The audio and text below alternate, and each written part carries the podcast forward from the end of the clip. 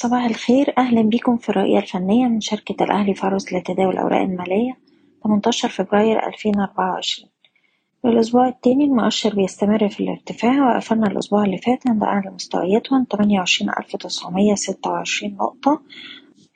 وأشرنا أكتر من مرة على مدار الأسبوع إن أحجام التداول كانت متوسطة أثناء الارتفاعات وفي نفس الوقت كنا بنلاحظ ضعف في مؤشرات صحة السوق.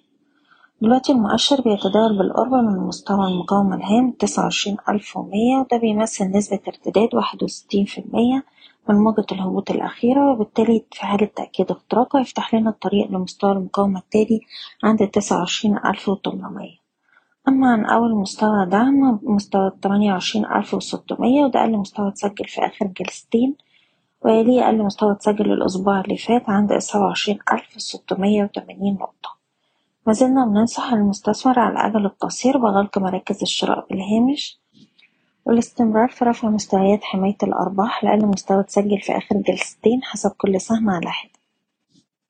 وبالنسبة للأسهم نبدأ بسهم مصر الجديدة للإسكان قدر الأسبوع اللي فات يخترق مستوى مقاومته الحداشر جنيه وسبعين قرش وبالتالي ده بيفتح له الطريق لمستويات الاتناشر تلاتين والاتناشر جنيه وسبعين قرش ونقدر نحتفظ طول ما إحنا فوق مستوى الحداشر جنيه وعشر قروش وده أقل مستوى اتسجل الأسبوع اللي فات.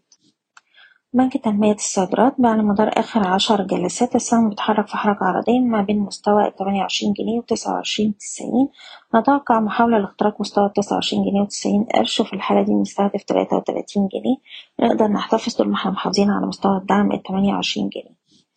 وبالنسبة ل EFG السهم قدر يقفل فوق مستوى المقاومة تسعتاشر جنيه وسبعين قرش وبتأكيد الاختراق بيفتح لنا الطريق لواحد وعشرين سبعين والاتنين وعشرين جنيه وأقرب مستوى دعم عند تسعتاشر أربعين ويلي مستوى تسعتاشر جنيه.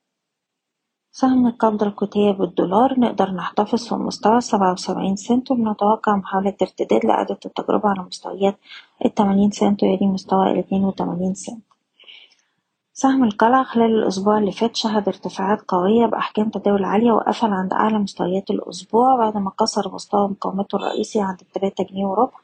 وشايفين السهم ليه مستهدفات عند التلاتة جنيه خمسة وستين ويليه مستوى الأربعة جنيه وخمس قروش سهم إبكو للأدوية شفنا صعود قوي خلال الأسبوع والسهم قدر يخترق مستوى مقاومته الرئيسي عند التلاتة وأربعين جنيه ونص بأحجام تداول عالية وبالتالي الطريق مفتوح للسهم بصعود قوي وأقرب مستويات مقاومة عند التمانية وأربعين ونص بالخمسين جنيه.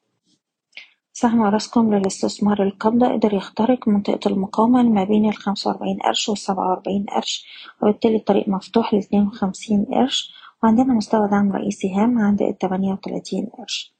سهم فوري قدر يقفل الأسبوع اللي فات عند أعلى مستوياته عند الخمسة جنيه خمسة وتمانين وبنتوقع محاولة لاختراق المستوى ده.